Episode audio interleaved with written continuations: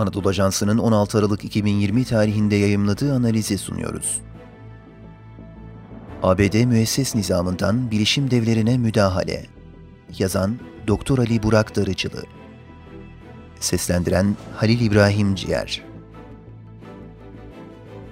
Amerika Birleşik Devletleri'ndeki 50 eyaletten 46'sının başsavcıları, Washington DC bölgesi ve Guam adası, ABD Federal Ticaret Komisyonu'nun da iştirakiyle Facebook'a yönelik olarak 10 Aralık 2020 tarihinde dijital pazardaki hakimiyetini kötüye kullanmak, tekelcilik ve rekabeti imkansız hale getirmek suçlamasıyla iki dava açtı. Söz konusu davaya ilişkin yapılan resmi başvuruda özetle Facebook'un 2012'de Instagram'ı, 2014'te ise mobil mesajlaşma uygulaması WhatsApp'ı satın aldığı, şirketin ticari ilişki içinde bulunduğu ortaklarına ve yazılım programcılarına rekabeti engelleyici koşulları dayattığı, bu durumun tüketicilere zarar verdiği ayrıca reklam verenlerin de rekabetin faydalarından mahrum bırakıldığı ileri sürüldü. Söz konusu iddiaları gündeme getiren ABD Federal Ticaret Komisyonu'nun ABD'nin federal hükümetine bağlı Federal Ticaret Komisyonu yasası gereği 1914 yılında kurulan bağımsız bir kurum olarak faaliyet gösterdiği temel görevinin de tüketici haklarının korunması olduğu ifade edilebilir. Bilişim şirketlerine yönelik suçlamalar Uzun bir süredir Türkiye ve dünya kamuoyunda sosyal medya ve bilişim şirketlerinin seçim manipülasyonları ile ilgili tartışmalar başta olmak üzere sahip oldukları kişisel verilerin gizliliğine riayet etmedikleri bir gerçek. Söz konusu dava süreci ve ilgili tartışmalar yeni bir durum olmakla birlikte Facebook'un temsil ettiği devasa ekonomik büyüklüğe sahip bilgi gücünün ulusal ve küresel veri akışını ve iletişimi kontrol etmesi, ABD başta olmak üzere birçok devlet tarafından tehdit olarak telakki edilmeye başlamış durumda.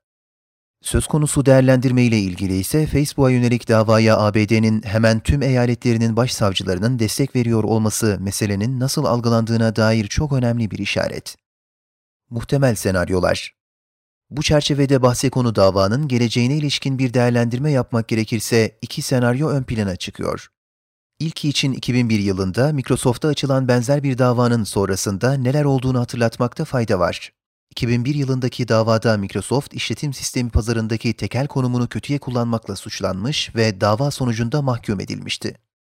Bu örnekten hareketle Facebook'un da benzer bir süreç yaşamasının bir hayli olası göründüğünü söyleyebiliriz. Sonuç olarak dava bitiminde Facebook'un bazı teknik tavizler vermek ve ciddi bir para cezasıyla karşı karşıya kalması muhtemel olmakla birlikte pazardaki tekel rolünü kaybetmesini beklemek pek makul durmuyor. Diğer senaryo ise Facebook'un bu dava sürecinden Microsoft örneğinde olduğu gibi az hasar alarak sıyrılmasının zor olduğu fikri üzerinde şekilleniyor. Sonuç olarak bu durumun ABD'nin özellikle Çin'e karşı sürdürdüğü küresel güç mücadelesinde teknolojik açıdan geriye düşmesine neden olabileceğini söyleyebiliriz. Ayrıca artık siyasi görüş farkı olmaksızın hem demokratlar hem de cumhuriyetçiler söz konusu dava ve benzer soruşturmalara birlikte destek veriyorlar.